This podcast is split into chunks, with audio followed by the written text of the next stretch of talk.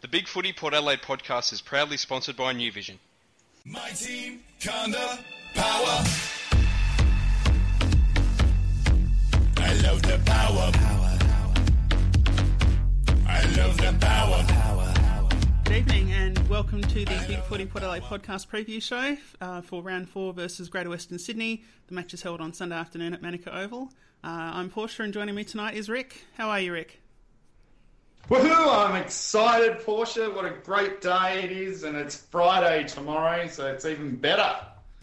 That's the good thing about always doing the preview show. Oh, what are we excited about? Well, I mean, it's a bit of a quiet week, I suppose, you know. Um, yeah. Only two huge announcements for the club. Um, but, of course, there's a third one, which we'll just get through first, which is a huge announcement for Port Farron Radio, which is that we're up to number eighty-eight on the Sports and Rec chart for podcasts, which is kind of How awesome is How awesome is that? Ah, hey? oh, that's worrying. How's that happening? And apparently we're ahead of Jarrad, oh. so that's pretty good about Andrew Jarman. Well, that doesn't that doesn't really say much, though, does it?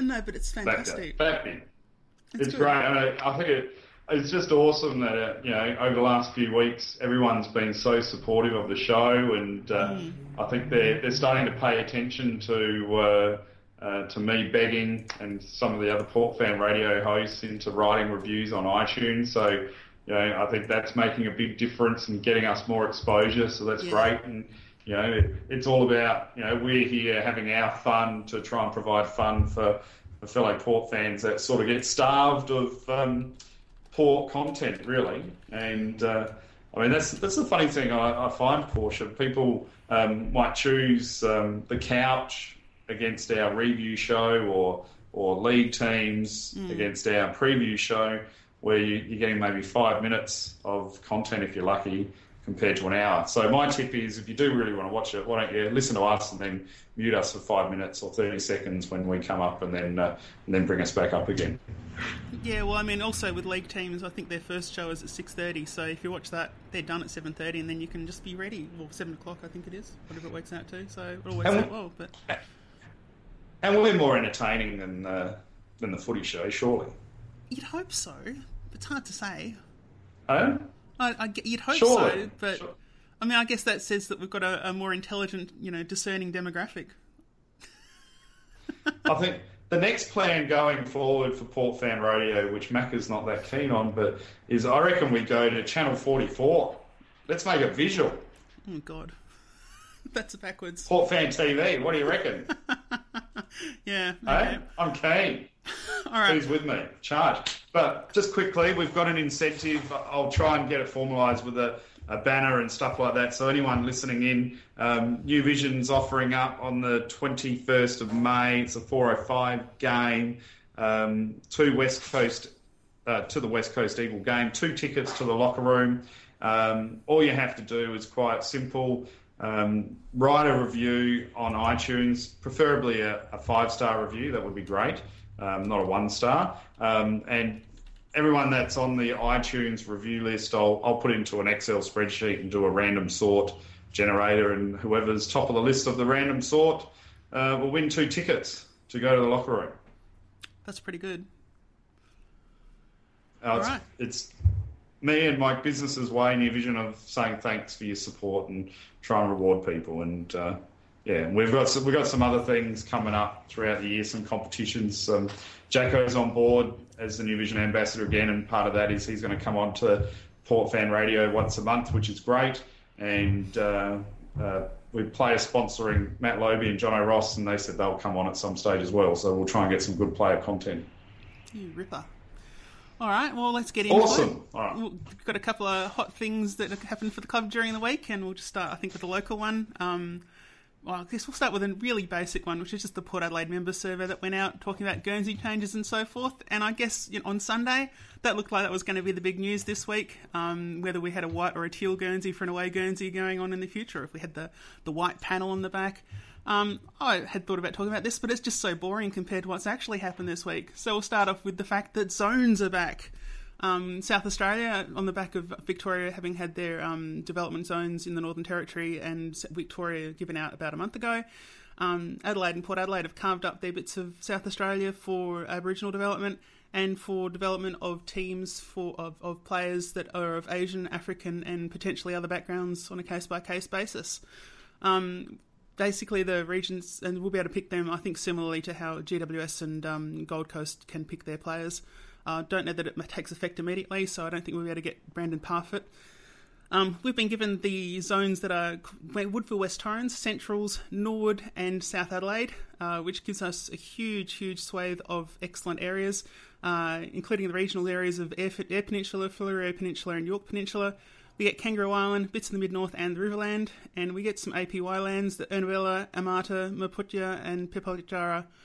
Um It's interesting that we had Norwood Zone to us, but that's the only way we get the Eyre Peninsula. So I've got to say, as someone that grew up in the Norwood Zone, I'm pretty excited to finally be able to say I grew up in a zone that was uh, area that was zoned Port Adelaide. That's pretty good. What do you think, Rick? Is this the big one that we're talking about first? Your big one? Yes. What? Yeah. No, no. I, I thought we might go somewhere else first, but yes. Oh, I, no. What I love is it. I love the Eyre Peninsula. To be honest, I mean, mm. to me, um, I always think um, Eyre Peninsula is one of our breeding grounds. I think pretty David Hines came from there. Our ruckman. We, we've had a lot of players um, oh, uh, come from that region, and and it's great to get that back. And it was a shame that we were sort of forced to to lose it for a while. And uh, I guess what did we give up? We lost the. Um, We had Centrals in our zone for a while as well, didn't we? Centrals was created from Port Adelaide's own, um, as was Woodville West Torrens. So we, we don't get that. The Crows have got Central District's area. Um, yeah. Mm. Mm. But I mean, yeah, I think I think the rural the rural aspects to the zoning is more attractive to me. The uh, oh, yeah. You, you know, trying to f- foster the relationship with the uh, with the Aboriginal culture, which we've been pushing hard to do as a club for quite some time, and uh, sort of uh, hit resistance there a little bit, and um, yeah, so I think that's great for me, and also um, yeah, just getting Norwood as a feeder club, as Barry Beerbreast just said. I mean, that's fantastic in a way, isn't it? Well, it's good that Norwood's a feeder club, and I know that there's been some talk about how we should, on the boards, about how we should have had Central Districts and Norwood, uh, instead of Norwood, uh, as one of our clubs that we've had assigned to us, but um, really Norwood is actually not a terrible option as far as the um, having uh, players of Asian and African backgrounds, particularly Asian, because if you look at that zone, uh, it's very much a, a property zone that is selling very much to Asian families that are sort of moving to Adelaide. And so these are the guys that are basically the sort of guys we often seem to recruit these days anyway, which is they'll all end up going to, I don't know, Saints or all the fancy schools, Norwood High, wherever else in that Norwood area, um, and basically may be available to us as players that have grown up, you know, as Aussie as anyone. So I don't know that it's necessarily a disadvantage for us to have Nord as a, a zone for uh, this sort of uh, access. We'll see how it turns out. I don't know what economic restrictions are going to be placed on players that can be sponsored and whatever else. We'll, we'll see. Um, but I think on the whole, it's pretty good news. Um, and if you sort of look at that map of South Australia, like, there's not a lot of places outside of the Port Adelaide zone as a tourist I'd really want to go to. So um, we're doing all right. Is it is it the conspiracy theorist way of this is the first step of uh, Norwood trying to uh, infiltrate and take over our club? Well, it's not the first; it's about the fourth or fifth, isn't it? No. First major. Yeah.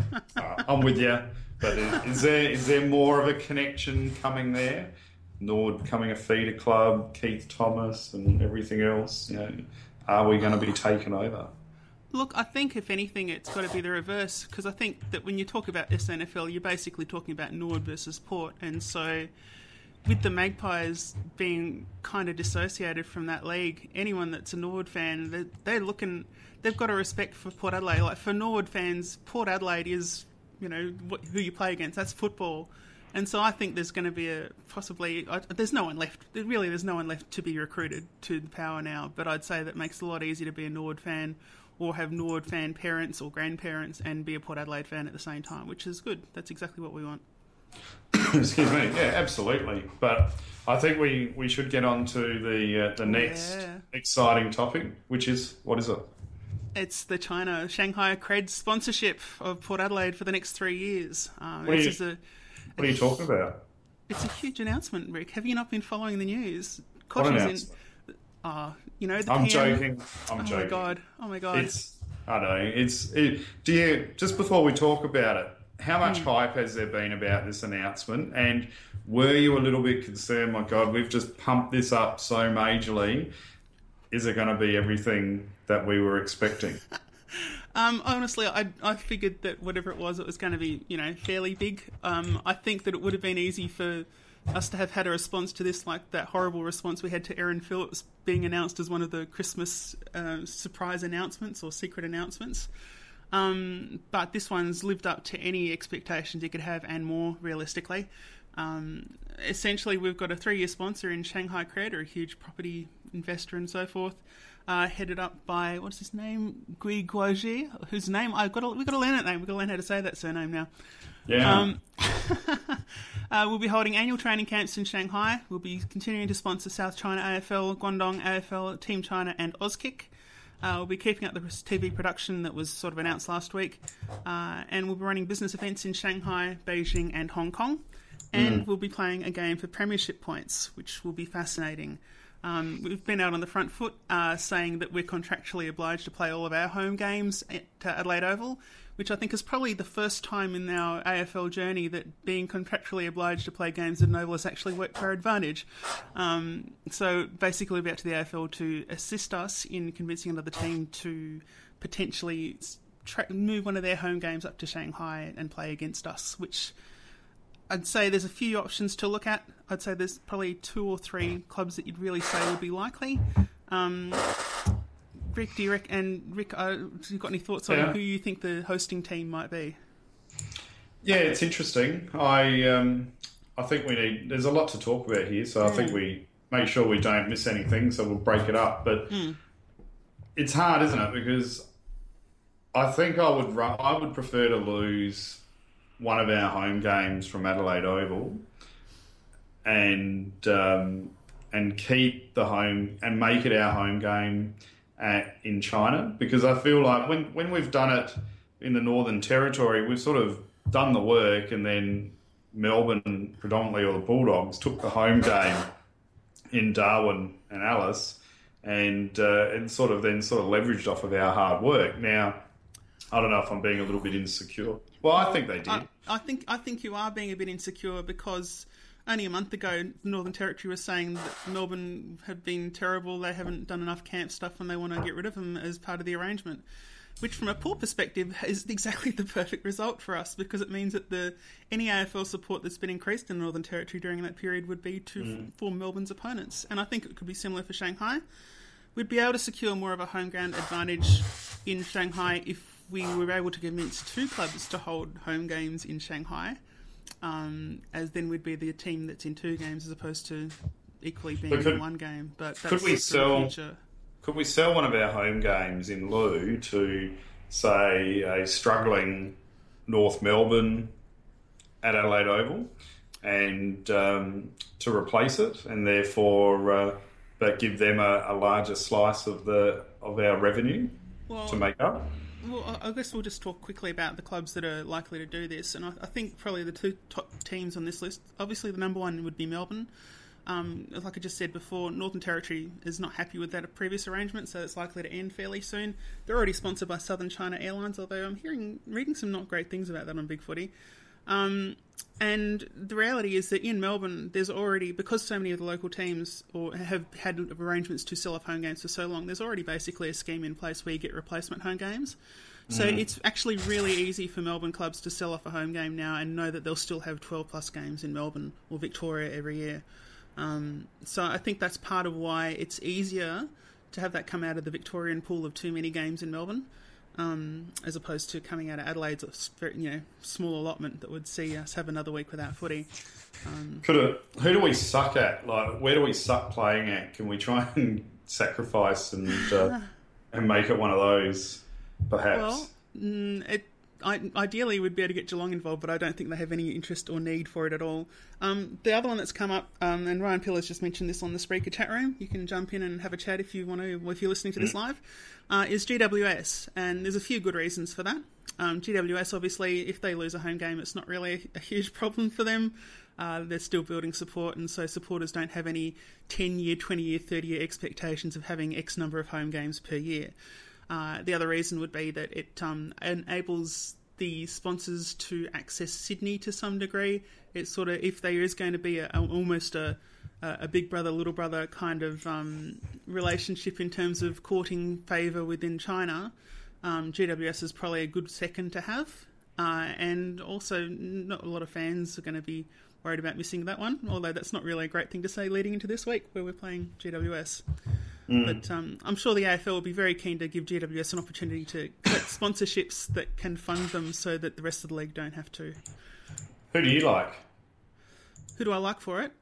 Yeah. Um, my my preferred one, if, if we're only doing one game, I think it would be easier to do Melbourne. I think it would be better to do the G W S. Um, so it comes down to whether we are doing easy or we're going for a best case scenario. Um, and I think that G W S are more likely to go up to Shanghai uh, and not have terrible, terrible form that makes it a complete blowout one way or the other. Um mm. And yeah, and well, then it, and the brand value of G W S is not very high in Australia, but in China as a new team, they'll jump on like they would any other team. Yeah. What about Sydney? Uh, I don't see that being a value proposition for the A F L. Uh, if it's, a value, it's a value proposition for us though, because we suck at bloody S C G. Yeah, well, you know, if we're losing a game against G W S, we have not got a great record against at, at, at Manuka, for example, where we're playing this mm-hmm. week. Um, we did beat. We have beaten G W S in our only game there previously, but um, you know that'd be if we could lose that game from our schedule, dump Canberra and pick up Shanghai. I mean that's a pretty good scenario, I would have thought for the most part. Mm. Unless you're a Canberra fan, I know we've got some Canberra fans at Port Adelaide, but um, Big Al would be aghast losing his Canberra game. yeah, it would be would be unfortunate for a lot of people, I suppose, but. Um, Yeah, I think uh, G W S would be my first choice. And there, I've got another third option, which is yes. a little bit off the wall and maybe people haven't seen coming, but I think it's quite possible if there is a second game, for example, and that's Essendon. Oh, Essendon. Okay. Yeah. yeah, yeah, okay. And the reason for Essendon is, number one, we've already given China a shot to look at them. Um, yeah. So there may have been a reason behind that. They haven't hit rock bottom yet. So we're talking about how Essendon are screwed and they're going to be terrible on field. But the reality is that the off-field effects are going to be heard for another five, six, seven, eight years. And with that, it's going to hurt their sponsorship opportunities. Um, you'd think that if Essendon's board are looking to the future and thinking we're going to have a rough period coming up, they might be thinking this could be a good deal for us. So I think Essendon could be an outside chance, but I guess we'll see. I think I think you're right, and everyone that said G W S, I think that's the uh, the logical um, uh, option. Um, mm. I'm sure a Victorian club would like to try and ride in on the coattails and take advantage of this. So, uh, I, yes, I am cynical. I when it comes to this sort of stuff in the Victorian clubs, they're leeches. They've been leeches since nineteen eighty-six when they created the A F L when they were going broke, and they haven't changed. So I am very, very cynical and also starting to show my age. So, all right, it's, we'll, we'll just move on a little bit about it. But it's um, it's very, very exciting to be playing a game there. And it'll be interesting to see how it pans out. But I thought the oval there wasn't a big enough oval. Are, are the Chinese going to actually make a custom-made stadium for A F L? I have no doubt. Yeah, absolutely. Um, because who knows, there might be some talk with cricket as well. I don't know. We haven't looked mm. into that, but that's always been the pairing, hasn't it? Footy and cricket. Yeah. Um, and, you know, China is, to this is very interesting or weird perspective, but they are technically have some English colonial history as well, and maybe there is a little seed of cricket. I don't know anything about China as far as that sort of picking up of sports. Maybe not. Well, it's, um, interest, it's interesting, and it seg- segues into your next topic on the run sheet, but there's, mm. I don't know if you've seen the article floating, floating around on uh, Vice Sports. Yep. Uh, the U R L sports dot vice dot com um, and I found it quite interesting because they're talking about um, the Chinese middle class uh, economy is already two hundred thirty million people yep. uh, strong, and in the next decades proposed to grow to six hundred thirty um, and you've got America where their middle class sits at ninety-two, and I guess the middle class is uh, the biggest following of, of sport. Um, and everything really, and um, and so it's an interesting article how it goes on there, and then it, it puts some figures, which I know you're going to propose in a sec. Mm. Um, you got Manchester United, uh, the most followed technically, with eight point nine mil, Man City with eight point three. Coming in third with five point five million followers is uh, Guangzhou Evergrade F C. I think that city's got like forty million people. Mm. Um, so I guess what they're saying is, with two hundred thirty million going to six hundred thirty million, the middle class, there's a distinct possibility, if we can get the marketing right, um, that Port Adelaide could latch on to quite a lot of followers very quickly. Yeah, look, there's certainly there's the tourism aspects, but there's also state trade, which is part of why Jay Weatherill was very quick to make his own little announcement this morning, mm-hmm. this afternoon. Um, so, yeah, that middle class is growing, and middle class everywhere in the world likes doing certain things. So they like travelling for experiences, and they like having small luxuries. So travelling for experiences, there could be not a lot of things that would be better for someone from a cramped city like Shanghai than to come to spacious Adelaide, stay in the city or in Rundle Street or wherever else, walk to the Oval and go see a, a cracking game with fantastic atmosphere. Um, and while they're here on a trip, maybe they'll go to the Barossa Valley, buy some wine, um, which they probably are already importing in large amounts and may import in more amounts in the future. Um, really, for someone coming from an Asian culture, a trip to Adelaide, Uh, and I can talk about this because my two half-sisters have grown up in Indonesia. They're Indonesian Chinese, and they came out to Adelaide and they loved it. Um, so, it's uh, yeah, absolutely. It's um, it's a very different experience at Adelaide, probably more than any Australian city, just how spacious and big and roomy everything is. So I think there's room for Adelaide as a tourist destination. Um, the branding of Port Adelaide, though, obviously South Australia, within Australia, is always going to have that rep that basically Victorians and some New South Welshmen put about, about S A being backwards, but uh, we talk about being potentially the Manchester United of international A F L support, you know. Um, being from Adelaide doesn't matter, because if we're the first team in and we can hold that exclusivity for a while, then our brand is Australia. It's not Adelaide, although Adelaide is part of it. Um, our mm-hmm. brand is, you know, you come to Adelaide probably, or maybe you go see us play against Sydney in Sydney, or G W S in Sydney, or against a game at the M C G, or in, or in the Gold Coast, or Brisbane, or wherever else we might end up playing games in the future. It becomes a, a stop along the way. Um, and that's really, I think it's potentially a big deal for the state, but most of all, it's a really huge deal for Port Adelaide. Um, it's... Koshy had a great quote on League Teams just now uh, about how he sees Port Adelaide being to Australia what the Bolshoi Ballet uh, is or, and was for Russia, uh, particularly during the Cold War era, where they were just this exceptionally professional company that was basically a, a, an ambassador to the world um, of the good part of the Russia, and we are the good part of South Australia, there is no doubt. Mm. Um, so it's, uh, I think it's certainly a... Um, we have a great potential in this. This is a huge, huge deal for us. Uh, and it's. I think it's not just in China, the nation, but I think that uh, you have to remember that China is a diaspora throughout all of Southeast Asia. And so you've got Indonesian Chinese, Malaysian Chinese, you've got Chinese uh, descent people all over Asia. And if you can show that you are friendly, that you are the part of Australian culture that is open to that, to, to people coming in and being part of it, Um, that can have a huge knock-on effect even within Australia. Mm. It's exciting. Hopefully they don't put a stadium one hundred kays out in the boondocks where no one's going to go. Um, it'd be nice. It'd be nice if it's a little bit accessible, you know, like like most Olympic Games where they're just they're uh. shunted. Um, but, uh, yeah, it's... I don't know. I'm speechless in a way. Have you been following the media? Has... Uh, How's the football world taken to this news, and how's um, the, our rivals taken it? Are, the, are our rivals talking it down, or are, are our rivals going, wow, they've done really well? Um, the rivals are doing the normal thing that A F L rivals do, which is they're simultaneously saying it won't work and it's a huge advantage.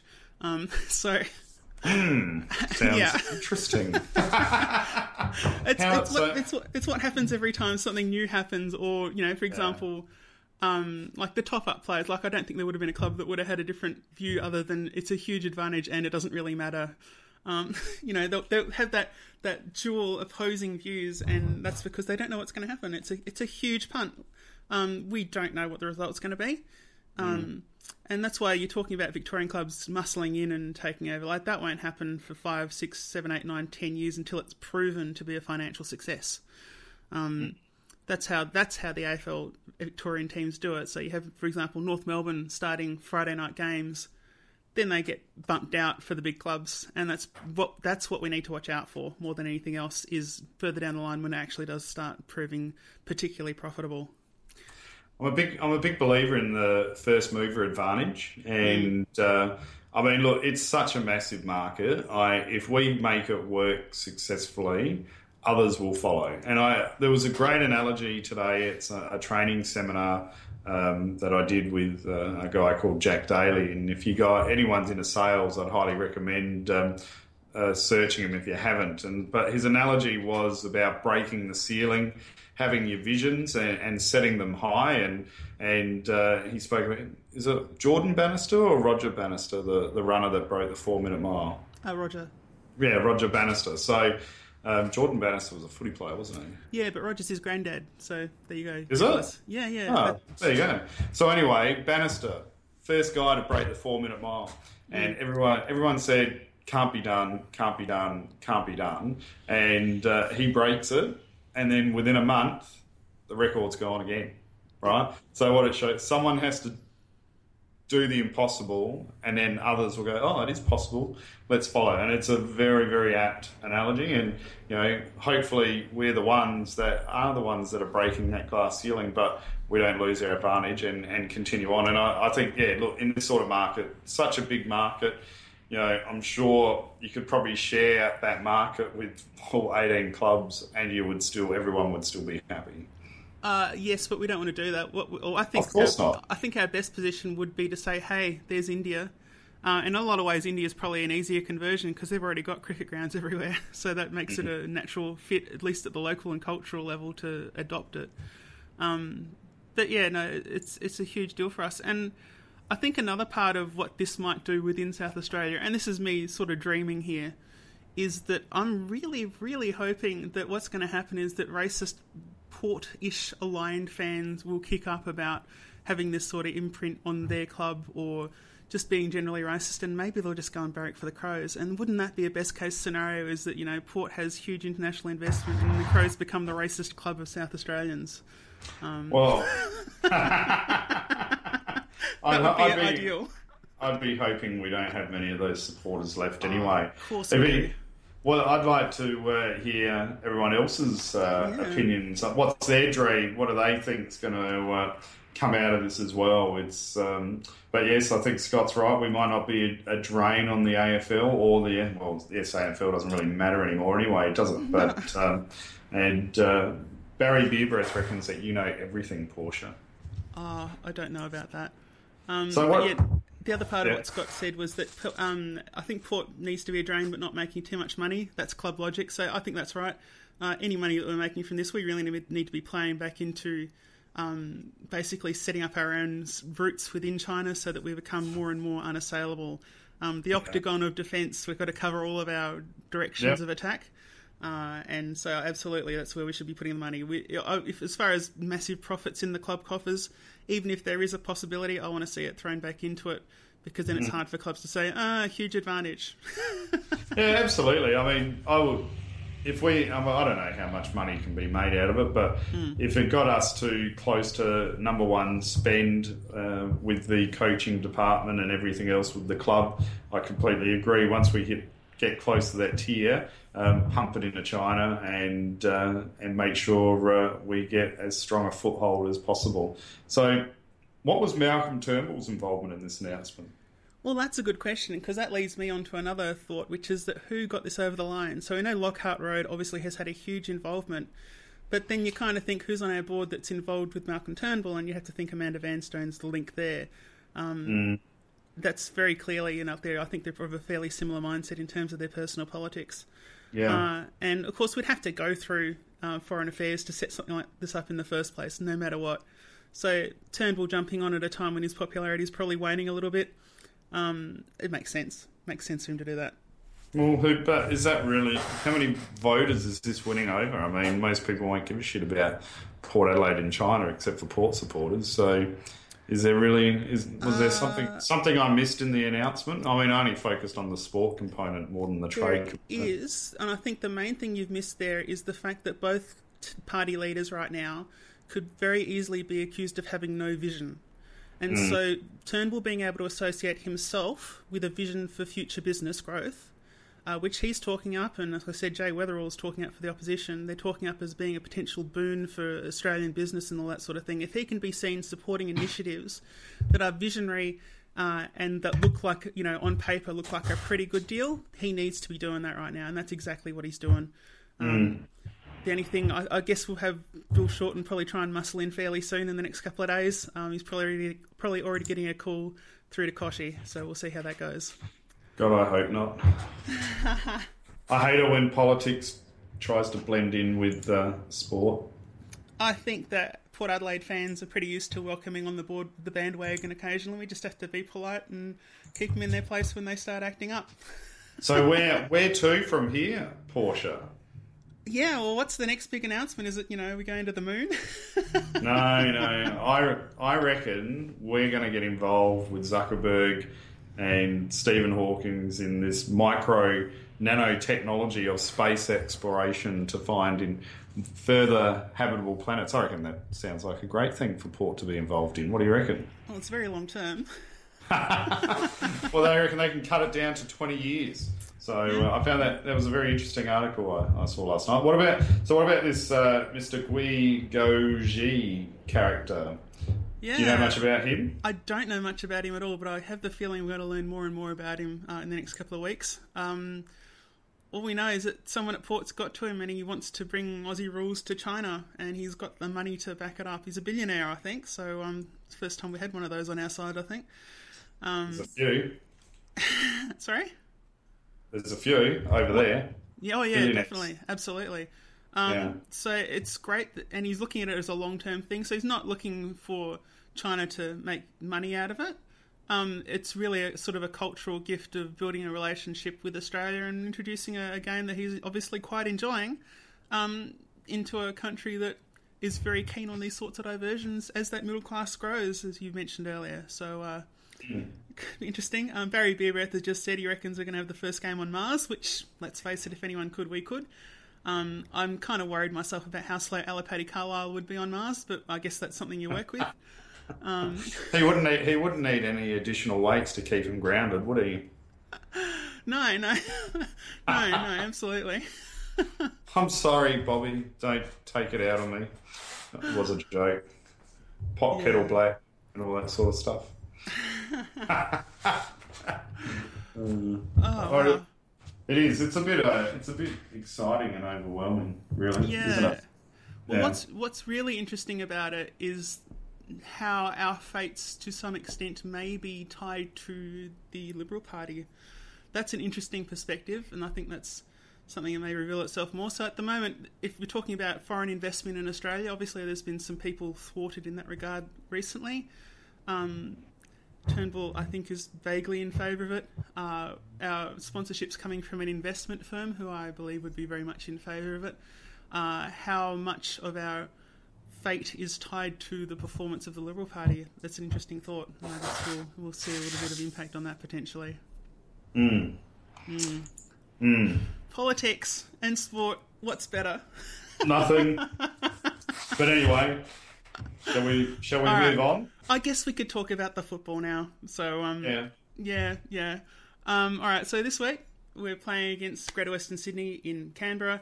Uh, last time we played uh, was in round twenty of August twenty fifteen at Adelaide Oval. Uh, we beat them by twenty-one points. Um, if we are having a problem with Joe the Goose goals, uh, we, this is not a great team for us to come up against because Reece Palmer in that game kicked five goals, three is their only real high performer on the scoreboard. Uh, and that was a lot of Joe the Goose stuff there. Uh, Brendon Ah Chee got the three votes. It was his breakout game, um, and we won by twenty-one points, uh, sixteen fifteen one eleven to G W S thirteen twelve ninety. Um, mm. It was quite an enjoyable match. I think we were just sort of seeing the the form of Brendon Ah Chee. It was just a, a ripper game, absolute ripper game from him, um, and just seeing the team co- kind of come together and those second-tier midfielders start to consolidate. Was that when Brendon did the, the most epic handball of all time? I'm pretty sure that was that game, yeah. And I and then I just spoke about it for like four weeks afterwards. It all just became a, a blur of Brendon Ah Chee finding his feet, really, the, the, yeah. those last few games. It was um quite impressive.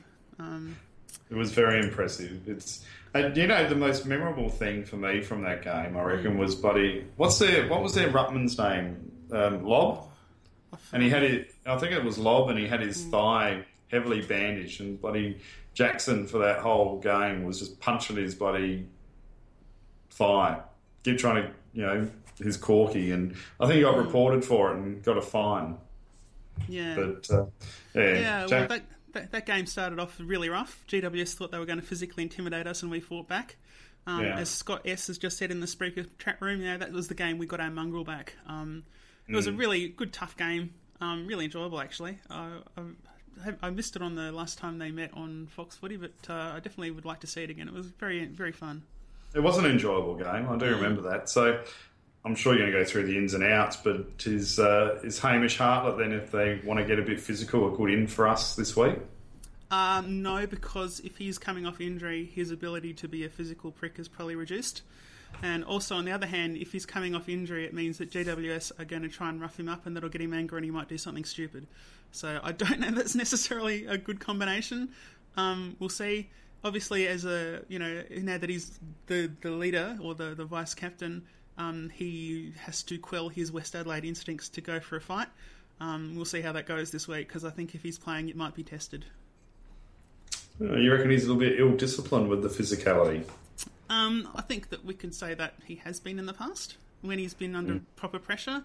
And I think that if coming off injury, um, at, at, in a year when you're still trying to prove you're a leader, um, I think that's going to... If I was if I was a G W S t- a niggler, I'd be thinking, yeah, this is the week to go real hard at Hamish. I, I personally is what I would be thinking. Yeah. Mm. So... Wingard and Sammy Cahoon are also listed. Yeah, they've been added. Um, whether Cahoon stays in uh, is questionable. So obviously we've got the expanded squad because it's a Sunday game. Um, interestingly, I think the, the inclusion's on the bench because it makes fairly clear, I think, one of the outs. Um, but the bench is Paul Stewart, Carl Amon, Darcy Byrne-Jones, Jarman Impey, Hamish Hartlett, Chad Wingard and Sam Cahoon. So of those, three will drop out. You'd have to Hartlett. think... Hartlett's not on the bench. Ah, Chee's on the bench. Oh, sorry. Is Hartlett named on the field? Oh, there we yeah, are. Yeah, he's okay. Halfback. Well, yeah. That it makes it easier. Um, so, so, who yeah. do you reckon's the obvious out? Uh, Paul Stewart's the obvious out, really. Outrageous. I thought he had a great game last week. Nah. Can't drop him after that. Well, he'd had nothing special, but I don't think I want to drop any of those beforehand. Um, Darcy Byrne-Jones is basically was guaranteed a game in the post-match conference last week, so even though he might normally be the one dropped out, I don't think he will be. Um, Carl Pol- Amon. Pollock. Pollock will be in. Yeah, well, Pollock will stay in. Yeah, that's right. Yeah. Yeah. Um, Amon and Impey, I think, would stay in. Um, and Cahoon, I guess, will drop out. I think he's just a, effectively an emergency inclusion. I don't so think he's they, ahead of You reckon they're going to drop Arch? They might drop Arch. You reckon? Well, he's been a bit up and down. But he's been getting some positive momentum, I thought. I thought last yeah. week was his best game for the year. I think, personally, I think we might see one of the ins maybe drop out. So maybe Hartlett is not quite right, Wingard is not quite right. We could be playing games with G W S on something like this.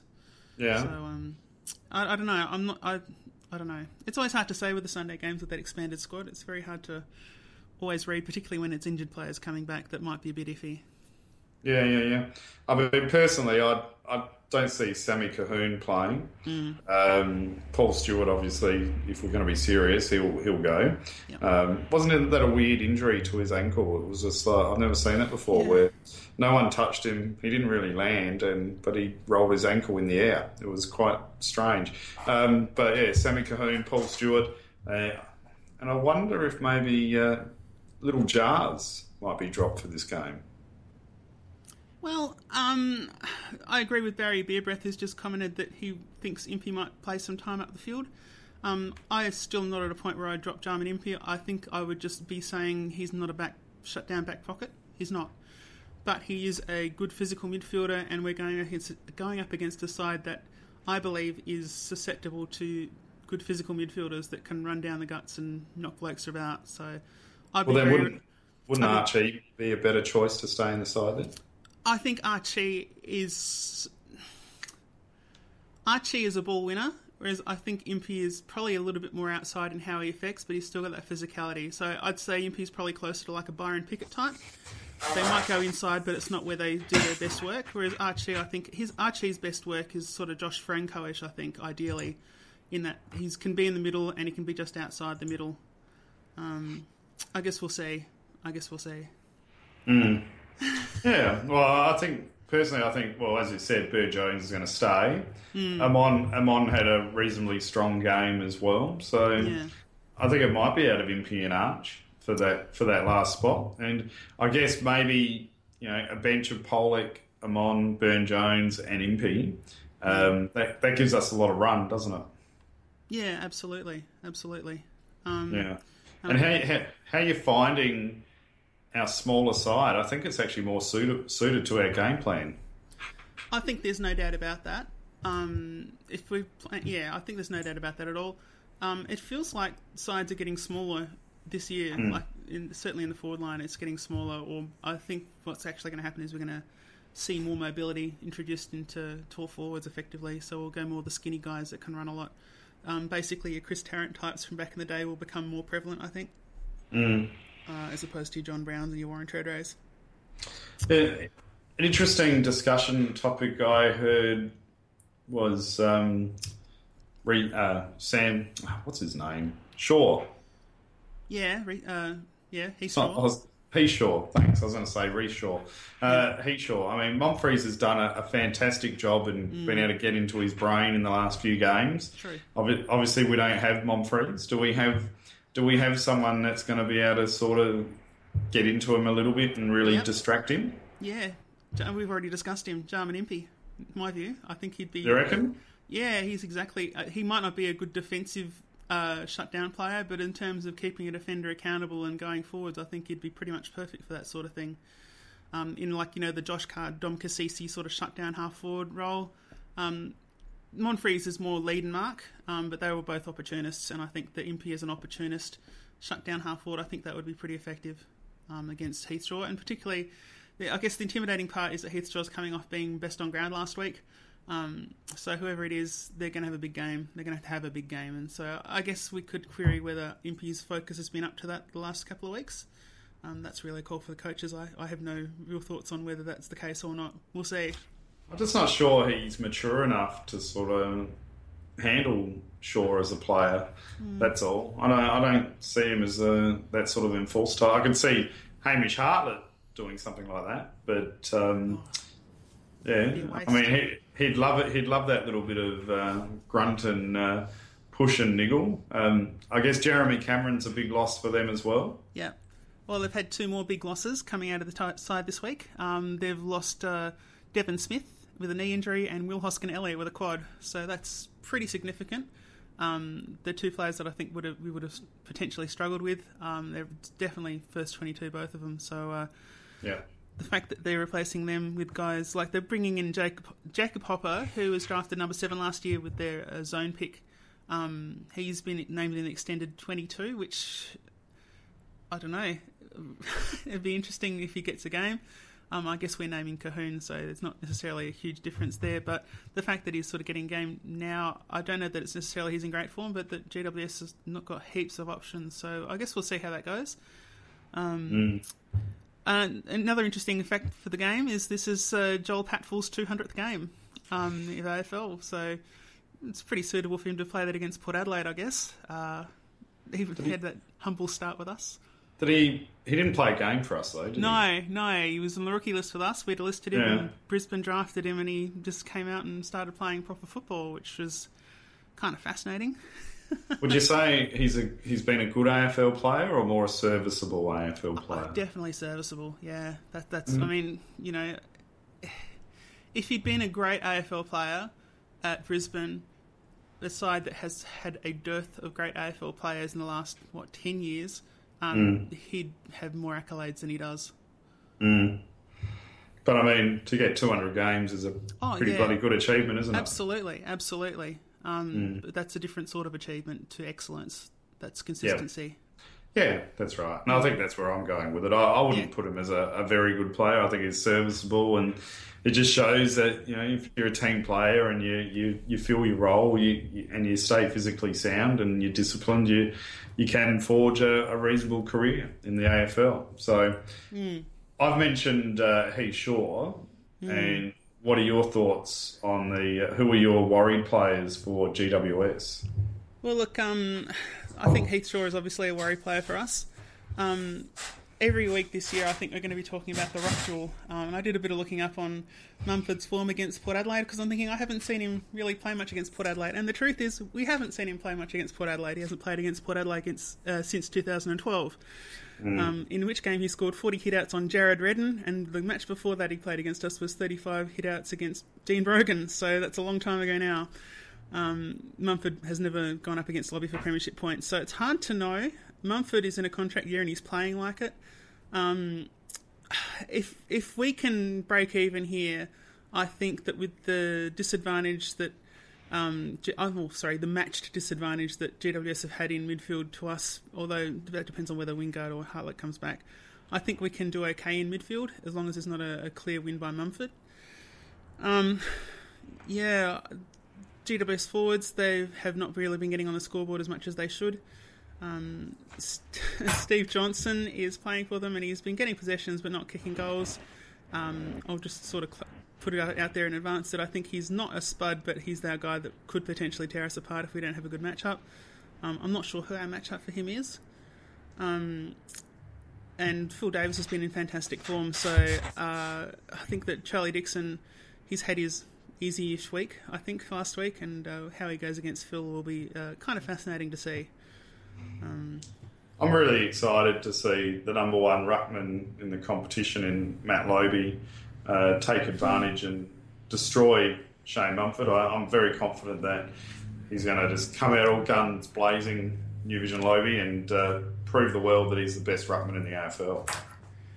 Yeah, well, I think that the ground might favour Lobby um, because it's not a super fast ground and not a high quality ground, which the further you are away from a perfect pitch, the, I think the more advantage you give to Matthew Lobby uh, in terms of being out of position and just shut down and negate. Um, Yeah, so I think that I think Lobby, if there's going to be a week that he can do well, it's probably this week. So we'll, we'll see how he goes. He's due for a, a turn in form because it's been a long time. Here you go. You? I've got one. If Shane Mumford laid another tackle like he did on Jordan Murdoch on Justin Westhoff, would he break Westhoff in half? Nah, I reckon Westhoff is underrated. I reckon he's a bit like uh, Gavin Wanganeen Rubberman. If he, yeah. yeah, I think he avoids getting that sort of contact, but I don't think he's necessarily going to break if he gets it. Um, no? Nah. No, I think he'd be fine. You're going to be fine? Well, hopefully it doesn't happen. That was an awesome tackle. Yeah. No, mm. he's pretty flexible, Westhoff. I, I think you'd be more...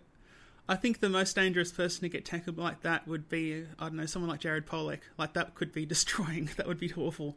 Um, Did you watch the G W S Sydney game? I watched bits of it. I was not, I don't know. G W S, I'm still having trouble thinking of them as a side that's entertaining to watch, which is not great. It it mm. makes me feel like a hypocrite because I had the view that when Port Adelaide came in the competition that, you know, if you all these Victorian clubs saying, oh, Port Adelaide, who cares? I'm like, oh, piss off, you know, Port Adelaide, proud history, great club, great players, blah, blah, blah. And I feel like a hypocrite because I look at G W S and I'm exactly, eh.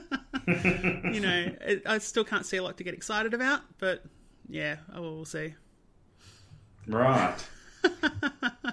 Interesting. We yeah. need more history with them, basically, I think. We yeah, more classic we do. matches. We do. It's still a bit early. Uh, I noticed you've got a point here. Has Leon Cameron, um, Richmond, G W S? Yeah, well, it seems to be heading that way. Um, we talked a couple of weeks ago about their addition of Wayne Campbell as a football manager. Um, obviously, Kevin Sheedy kicked them off as a former Richmond player. Uh, and Leon Cameron is the, the current coach. I mean, there's a pretty strong theme going through there. I just sort of wonder, you know, how much of that might be seeping into the culture. Um, what, a, what about the Chad Corns factor, which was pointed out on our uh, Spreaker chat? Ooh, what part are you talking about there? Well, he was with G W S, wasn't he? Oh, yeah, that's true. Well, he should know the players, absolutely. Um, he should be able to give us the inside gossip, but I don't think there'd yeah. be... Look, I don't think we're at the stage where there'd be a lot that we wouldn't already know. Um... I think the most we'd find out about is who has regular niggling injuries to what areas and that sort of thing. That would be what we'd hopefully get from Chad. But as far as current form or current skill sets, I don't know that mm. we get all that much. Yeah, it's. Uh, I found that G W S did really well um, holding up Sydney in that midfield, especially in the first quarter. Mm. And uh, they really, really uh, kept it together, um, you know, for two and a half quarters there. So, mm. But my mind's just boggling by the fact that they've just supposedly found a fifteen hundred year old mummy that appears to be wearing, wearing Adidas trainers. I know, that's just pretty, pretty that's awesome, just, isn't it? Oh, that's just, uh, yeah, clearly, you know, Adidas has been around for a lot longer than what even the company realised. Well, and the best part, I think, is they found it in Germany, where Adidas is from. So that, that's kind of hilarious. It, ma- it makes you kind of wish, like, and I'm sure that someone out there is writing some terrible science fiction story about it, that it's a time traveller who's gone back however far and with their Adidas shoes and accidentally fallen through a time oh. portal or whatever else. I mean, there's someone writing that fiction right now. You know it, for sure. Oh, that's got to be my favourite movie storyline, time travel. Oh, time travel's fun, isn't it? Yeah, it's awesome. Anyway, back to footy. Yeah, back to footy. So, um, Manuka Oval, just quickly. Um, we won the last time we played there in twenty fourteen. Um, we played the Kangaroos there three times and lost all the times. But interesting fact is that uh, Polec had thirty disposals and kicked three goals the last time we played G- GWS in Manuka uh, in twenty fourteen. Uh, and with the form that Polec was in last week, um, I think getting back to what we expect him to do most weeks and what he is capable of, Um, I think he's certainly in a uh, position to maybe be sort of our breakout player against G W S again this time, um, just because he's got that really effective uh, attacking instinct that certainly helps us out enormously, but it's also uh, against defences that aren't really, really ready for it. Uh, he can carve them up. So I'm hoping that Polec might be our rising star, not the award, but just in general um, this week. Yes. Yes. The... Uh... I, I agree. I think he is uh, getting some positive momentum. Uh, actually, there was an he did an interview um, just before the showdown where he was saying that he was instructed to basically stay wide of the pack. And I, mm. I wonder if that really threw him off, because he instead of using his natural instinct just to go hunt the ball and get the ball, because he's a great inside player. Mm. Uh, it sort of threw him and he just sort of sat on the outside, and I think he just got a little bit lost. And obviously that got corrected with last week's game, where um, his his blend of uh, inside and outside was perfect. And um, yeah, so I'm just wondering if there was a little bit of confusion with the instruction on how he was supposed to play. But I think last week is definitely what we want to see, and it's good to see that his foot's holding up and he's starting to get some confidence. And yeah, it'll be interesting to see what he can rack up, because he's such a damaging player for us. Yeah. I kind of feel like this, the, the talk about inside and outside players is one of the areas where A F L really needs to learn new language, because I sort of see there's kind of three areas you're looking at. So you've got legitimate inside, which is Ollie Wines, like, gen, like at the full of the ball, at the ruck tap, you know, right in the guts, the really physical game. And you've got your full-on outsiders um, who...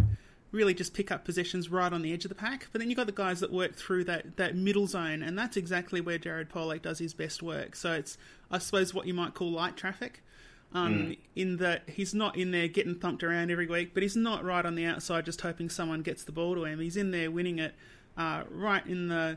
I guess if you look at the, you know, the, the best comparison I can think of right now is a cross-section of Earth. So you've got your, your core, your mantle, and your crust.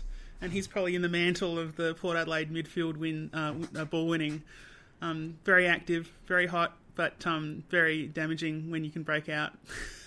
Please, let's let's not put him in the crusty category.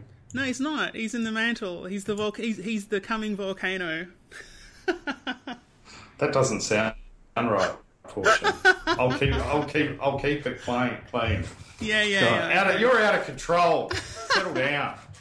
all right, all right. Well, look, we'll move on. Um, just uh, going to our next segment, um, which is uh, the Fringe Force Five. Um, so we've been talking about uh, players that have been sort of on the edge of the twenty-two um, the last few weeks, just so we don't talk about them every week. And this week, it's um, a controversial player who has not had quite the same year so far as others, and that's Cameron O'Shea, um, who we're bringing up, putting under the spotlight this week. I know. uh, he was. He was uh, pick fifty-two in the twenty ten National Draft. He's only twenty-four years old still, which puts him at the same age as Sam Gray and Jared Polec. Um, there's eleven players in the current twenty-two younger than him, though, so he, you'd have to say that he's uh, going to find it harder and harder to break into the side. But he's still played sixty-eight games in the five and a bit seasons and only ten games in twenty fifteen. Um, what does it mean that Byrne-Jones has leapfrogged him? Uh, even Cahoon, Sam Cahoon, is listed on the bench ahead of him, Rick. Uh, what do you think for Cameron O'Shea's future at Port Adelaide? Uh, I think Cam's a really nice guy. And I think he's a very much loved um, team player.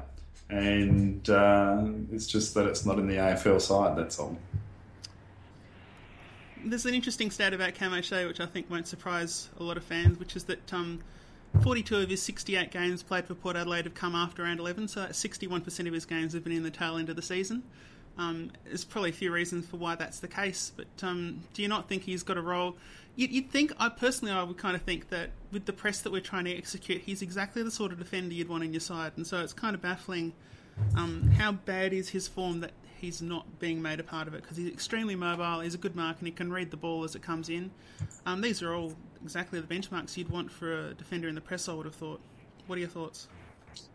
It's he was shocking in the pre-season, and I think it's a little bit of an indictment on the player that they can't get themselves mentally prepared for the start of the season, and they they come good during the season. I I don't think that's really a good reflection on a professional sports person, really. And I mean, his upside's fantastic when he's confident and he's reading the play and intercept marking and providing rebound. I mean, yeah, you you can fall in love with that and, and think, um, geez, he could almost be as good as Jasper. But um, he just doesn't do it enough. And like I said, from what I saw in the preseason game he played, you'd have no um, confidence in him uh, playing at all, really. It, it's just, uh, I think that, I think, look, but at the same time, I, I wouldn't want to just say that you got to chop him off the list, because he's one of those depth players where come finals and if there's injuries, he could stand up and, and mm. do the great do the greatness that you love and adore from him. Yeah, look, absolutely. And like if you look at the stats I just spread out, like twenty-four has played sixty-eight games. I mean, a few years ago, that's exactly the sort of player we'd be targeting to trade in.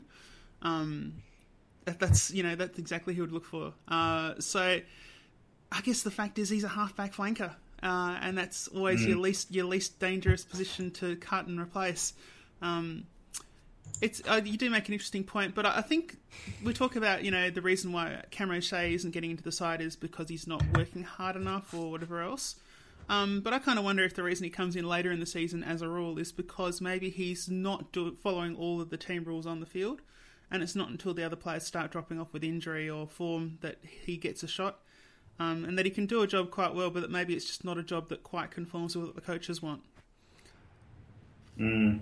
I just, uh, I know I'm looking at some of the comments and people are saying, give him a break, he comes good in the second half of the season and blah, blah, blah, blah, blah. And I know that you love him and you're going to defend him to death. But um, I guess uh, what it comes down to, though, if we get rid of him, right, mm. what are we getting in replacement? So that's the million... Uh, Um, dollar question, uh, you know, are we going to be replacing him? And you're a bit of a mercenary with list management, Portia, so surely you would be one um, that would be thinking, well, if he's not going to get a game, he should be going. Um, he's not a versatile flanker, so I think he's probably more in the gun than others. Like, I don't see him filling in a half forward in in a for in an injury spot. Um, so I think that fact that he is basically just a half-back flanker can limit him um, mm. and make him on an elite list where we're trying to maximise the versatility of the players as much as possible. I think that does put him under a lot more pressure than some other players. How's his um, S A N F L form been? Not great, as far as I can, as far as I've read. So yeah, I think know. the writing's uh, on the wall for him. I reckon it's going to be tough. And like you said, we've got so many half-back back flankers. And, you know, if Darcy Byrne-Jones is passing him and you you got Jasper now looking like he's going to be a ten-year player unless mm. he gets some sort of injury, touch wood. Same for Matty Broadbent. You know, I just it's going to be a hard defensive unit to uh, to push into, you know. And then so then it comes down to, do you want to keep a, a Darcy Byrne-Jones or a Cam O'Shea? Because... If, you, if you're not giving Darcy opportunities, he's probably going to want to go somewhere else. Uh, I don't think it even comes down to that. I think it comes down to how many halfback flankers you want, um, what age brackets they're going to be in, Uh, so he's still only twenty-four, which theoretically means he's coming into his peak uh, physically. Um, but also, who can we get in? So what I said before about halfback flankers, they're, they're easy to replace. Like um, they're always the ones that are most able to be traded for at fairly inexpensively.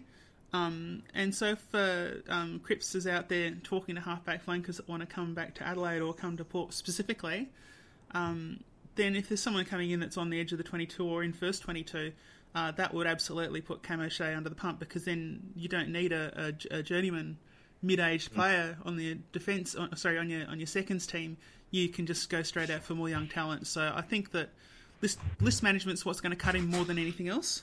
Um, It'd be interesting to see if we get a trade offer. But to get a trade offer, you normally need to have some top-level form, and he doesn't have that, not no. recently at all. You couldn't see getting more than a third rounder for him. Oh, no, unless he comes in the last ten games and he plays really well. Um, mm. And if there's, a, if there's a side on the rise that are coming into the top eight, maybe they'd want to trade for someone that can add to that. Um, mm. Yeah. All right. So anyway, at this point in time, we're putting a line through Cam. Yeah, end of al- twenty sixteen. Although, as Dylan's just pointed out on the Spreaker um, chat room, that uh, there's a strong, pres- strong correlation between Cameron being in the side and Port Adelaide winning games, um, which I agree don't, with. Don't listen to Dylan. He's just a trouble. He's just a troublemaker. That guy. He, he just just tries to undermine anything that's said and just tries to rock his own boat. And I would just stay away from him. He's a bad bad seed. That guy. Fair enough. I do Thanks. agree. Okay, next, well, we're pretty much done. Um, we've just knocked over the hour. I uh, just awesome. want to talk about, I guess, who do you think is going to win and by how much? Uh, I'm going to go Port with a bit of confidence and twenty-seven points. Okay, I'm going to be Macca this week. I'm going to tip Greater Western Sydney by seven. Um, and the reason for that is that I feel, I haven't looked at the stats, but I feel like Port Adelaide often has announcement hangover. Um, you know, we had that whole season where after we got the brand new Alan Scott headquarters, we just played awfully, and people were saying the players are getting ahead of themselves. Now we're going to be the, the, the most popular A F L club in Asia, and you just kind of kind of wonder, you know, how hard it is to keep the... Uh, the glee that was probably around the club at all levels uh, from having us get ahead of ourselves. I, I, I nah. wouldn't be surprised. And Manuka, again, not always a happy hunting ground. Um, and G W S have been a bit up and down. I, I'm pretty happy. I, I'm not happy to, but I think G W S might just edge us out in Canberra. Boo! Sorry. No way. What does that mean for our season? Well, it's an away game, so if you're losing against uh, G W S um, in Canberra, look, that's one that you would probably say you should win if you're going to be like a top four side, but that if you lose it, I mean, you're playing away. You can't expect to win all your away games. It just means you make it up against someone else. Um, yeah. yeah. oh, nah, I think, look, if we're going to be a serious title contender, mm. this is this is the game that we should be winning. Bookies oh, have got yeah. G W S favourites. I think really on paper we're, you know, maybe sixty forty in our favour. So it should be a game that um, we should be able to win, and uh, and I would be hoping. And then it opens right up, because if we can get through the Giants with a win, and then we get, and if we can beat our nemesis Geelong, well then we get the run of Richmond, Brisbane, Carlton, which we know is no guarantee. Um, and then you know an average West Coast by the looks of it away from home, Melbourne, Collingwood. You know, that's a pretty good run coming into round eleven. Look, I, I think that we've got to remember we're in round four, so if we do lose, there's plenty of time to make it up. We don't want to lose, and we we should, if we're a serious side, we should win. G W S is probably as exposable as ever. Like, they're coming off a pretty hot showdown against um, Sydney. Um, they've just copped two pretty important uh, injuries to players that are pretty good, consistent and quality performers for them. Um, mm. They are they are exp- exposable this week, so in that respect we should win. But if you don't win away, I mean, you've got to win some away, but you don't have to win all away. And even though you might want to say that you should, so I think we should, but I don't know that we will. And I'm not too mm. concerned if we don't, unless we get smashed. Cool. So who's your high goal kicker for Port? Who do you reckon's going to get on the board? I'm going to go Robbie Gray with five goals. Really, that high? Yep. All right. I reckon I'll go Pollock with three. I reckon it'll probably be a shared goal-scoring one. Pollock with three. Yep, yeah. No dramas. I reckon Robbie is going to get B O G and three um, coach or ten coaches points, three Brownlow points. Yep. He's going to kick it back. I reckon Sam Gray might get away from them because I think we're looking at injuries to their fringe midfield, which I think reduces the people that we have to play against. I think Sam... Or potentially, if Ah Chee stays in and gets time, he might be able to break away as well.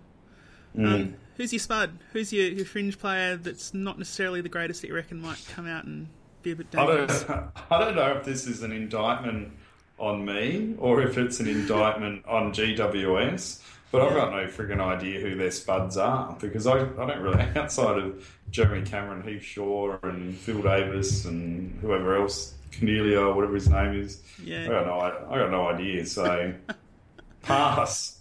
Yeah. Well, look, I, I, I kind of agree with Todd Bell, um, who's just said bloody Reece Palmer, which absolutely we've been susceptible oh. for Joe the Goose goals this year. He's kicked a bunch against us the last time we played him. Um, he's absolutely the sort of guy that could just be super frustrating and get easy goals over the top. Um, the other one I think is Stephen Johnson, just because he's. Been getting he's not good a spud. No, he's not a spud, but he's a bit past it, and he's not been getting on the scoreboard lately. So if he came out and kicked five, that would be a big turnaround in his personal form. He's not a spud; he's just a wanker. Fair we enough. Can't get, we can't get sued for defamation, defamation or anything, can we? Um, no, because the truth is an absolute defence against defamation. Awesome. We're so yes. All right. All right. Next. And what, What, what's your house? What, what, what are you betting the house on? Betting my house on... I haven't had a good run with this so far. No, Robbie, go, Robbie Gray's going to get tagged, and he's mm. still going to get thirty-plus disposals and kick five goals. All right, that's a pretty good one. I'm going to say that Lobby will win hit-outs by fifteen. Whoa. Yep. I reckon, I reckon he can get on top in Manuka. I'm pretty good. Well, that's a, that's a pretty safe bet, because Lobby's the best ruckman in the A F L. Okay. Yeah, New Vision, Lobey. So leave him alone. All Have right. some confidence. I think you need to go a little bit more risque. Oh, really? Okay. Um, in that case, I reckon this week Jasper Pittard will kick a goal and have twenty-five plus possessions. Here's, here's one. Is excuse me, probably a cough. Is is Matthew Broadbent a great kick but a bad shot on shot on goal? Uh... Yeah, I can believe that. I don't know. It's a different, it's a different the, discipline. Ever since the Carlton game where he hit the post at Footy Park in our... Uh, was that our Magpies Guernsey? That lost us and that cost us the game. Yeah. Missed opportunity. He, he's always been a bit shaky from here on in. Yeah. Doesn't set the world on fire. Well, I mean, I guess it doesn't come up too often. No, no. Mm. But anyway, anything else to add? No, just um, that's. I think we can wrap it up there. And um, so thanks for coming on, Rick. Um, for You're listeners welcome. Out there, uh, what are you, but people are asking that we go for another hour. Oh, I don't think there's enough to talk about unless we go back on China again. But what about um, just quickly? What about the S A N F L? Well, we've got a bye this week, so there's nothing to talk about. Why is there why is there a buy so early? Well, you got to have them sometime, don't you? Why not? Are you a fan of the buys? Um, I think they're a good thing for players, and I think that, like, you know how you get cabin fever the week before the first round of football, and I think buys sort of keep bring you back a little bit during the season. So if you're sort of getting to around eleven, twelve, I mean that's the ideal time, around eleven, twelve, and you're thinking, oh yeah, footy every week, and it's like, oh, it'd be nice to go and have a barbecue or whatever else. Um, then that weekend off, you'll go, oh yeah, we had a nice weekend, but gee, I miss footy. I think they're good. I think they're good for fans and players. So what about Kevin Sheedy coming out and saying um, the first round should be a completely international round for all the clubs? Um, I think Kevin Sheedy is someone that people should stop listening to. You don't think there's any merit in playing the first round all overseas? Um, no, not if there's no... Well, look, no, absolutely, and I'll tell you why, and it's because if you're just playing every round, every game in the first round overseas and you don't do the groundwork for it, um, then mm. it's going to be a waste of time for every other club other than Port Adelaide, you know? Like, if we go yeah. and play in China, having done the groundwork we've done, we'll get real value out of it. Yeah. But if you just get told, if you're St Kilda and you get told you're going to play in, I don't know, Chile or Canada or wherever else, in, or not Canada, it'd be too icy, but um, you know, Japan or wherever else, um, then I don't think that, unless you do the groundwork to go with it, there's no point, you know? There's no real value in it. It's a novelty, but it mm. doesn't really do anything. True. It's like, you know, when a, a team from the American team comes out and plays in Australia, or, I mean, I kind of feel it's the same thing when a, a Premier League team comes out and plays a game in Australia. It's like, oh yeah, it's nice and it's an experience, but I don't think it does a lot. Mm. It's a, uh, it's an interesting time. Yeah, I think a whole a whole round mm. uh, is a bit tough. Um, you know, I mean, I can see that. Maybe a game in New Zealand, maybe a game in England, a game in the States, a game in China. Uh, but yeah, you need to do the groundwork, and I think that's what Port showed. I mean, they've yeah. been working on this for what, three years? Oh yeah, yeah. You know? Sure. So, I mean, it's it's taken a long time to get there. So uh, yeah. yeah, but I'm not a fan of the buy, to be honest. No, well, fair enough. I mean, I, I think it's good, and usually, like, it's a great opportunity for players that have got injury to sort of come back without having to play, and especially those guys that are just sort of carrying niggling stuff just to get that week off and straighten up. And look, I think it's better for football to have the bye because it means you've got players in top form more often. Mm. Scott reckons that Matthew Broadbent um, kicks goals from fifty um, at Etihad Stadium. Yeah, I'd believe that.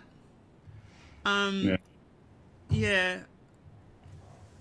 I mean, it, like, it's just a hugely different discipline, kicking goals and kicking to people. Because kicking to people, like, every human's got that part of their brain that sort of does trigonometry, mm. even though their conscious brain can't do it. And so when you're a moving object and they're a moving object, it's much easier to work out the distance and all that sort of thing with the, like, the innate calculations you do in your brain. Mm. Uh, whereas you're kicking between two spots, like, as a hunter, coming from that hunter background, like, there's not a lot of call for that, just sort of kicking in a zone. Um, and so that's something you have to be more conscious with, and I think that's why, as a rule, people are not as good at goal kicking as they are at field kicking. No, I agree, and I mean, if I go back to my amateur sporting analogy, I mean, I used to be shocking in front of goals. Mm. I used to I used to play um, field hockey, and uh, I used to be a wingman or a, a half-backer, and I used to be able to pass the ball onto someone's stick fifty metres away, but then uh, I had a few opportunities in front of goals, open goal, goalkeeper was on the ground, and I just had an air swing. I just I went to I just went to mush when it went in into a, a goal scoring opportunity. But then you had others which were just clinical, and uh, I guess that's just the beauty of sport and psychology and, and how people work, and that's why sport has a backline to make up for those players that are hopeless in front of goals. I, I don't think that's the reason for it, but yeah, okay. Hey, let me try and make myself feel better.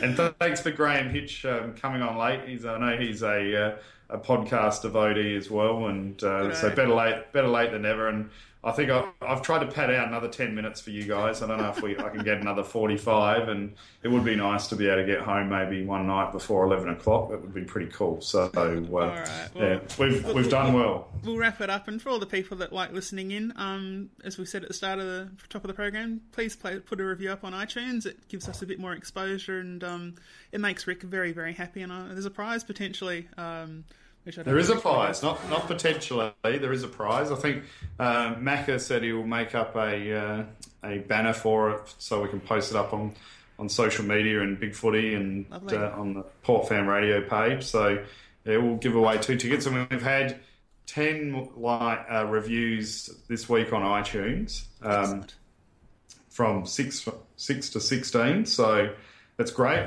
Like I said, really really appreciate all your support, and fisting Butcher, absolutely go the Butch. Okay, all right, we'll pack it up. So thanks, Rick, and calm the power. You're welcome. Power. Power for it. Butcher. Black. Black to Scott. Seven, six, five seconds remaining. They go to the square. Leppich couldn't take the mark. Ball still alive. Pollock way to Martin Previous for the first time in their history.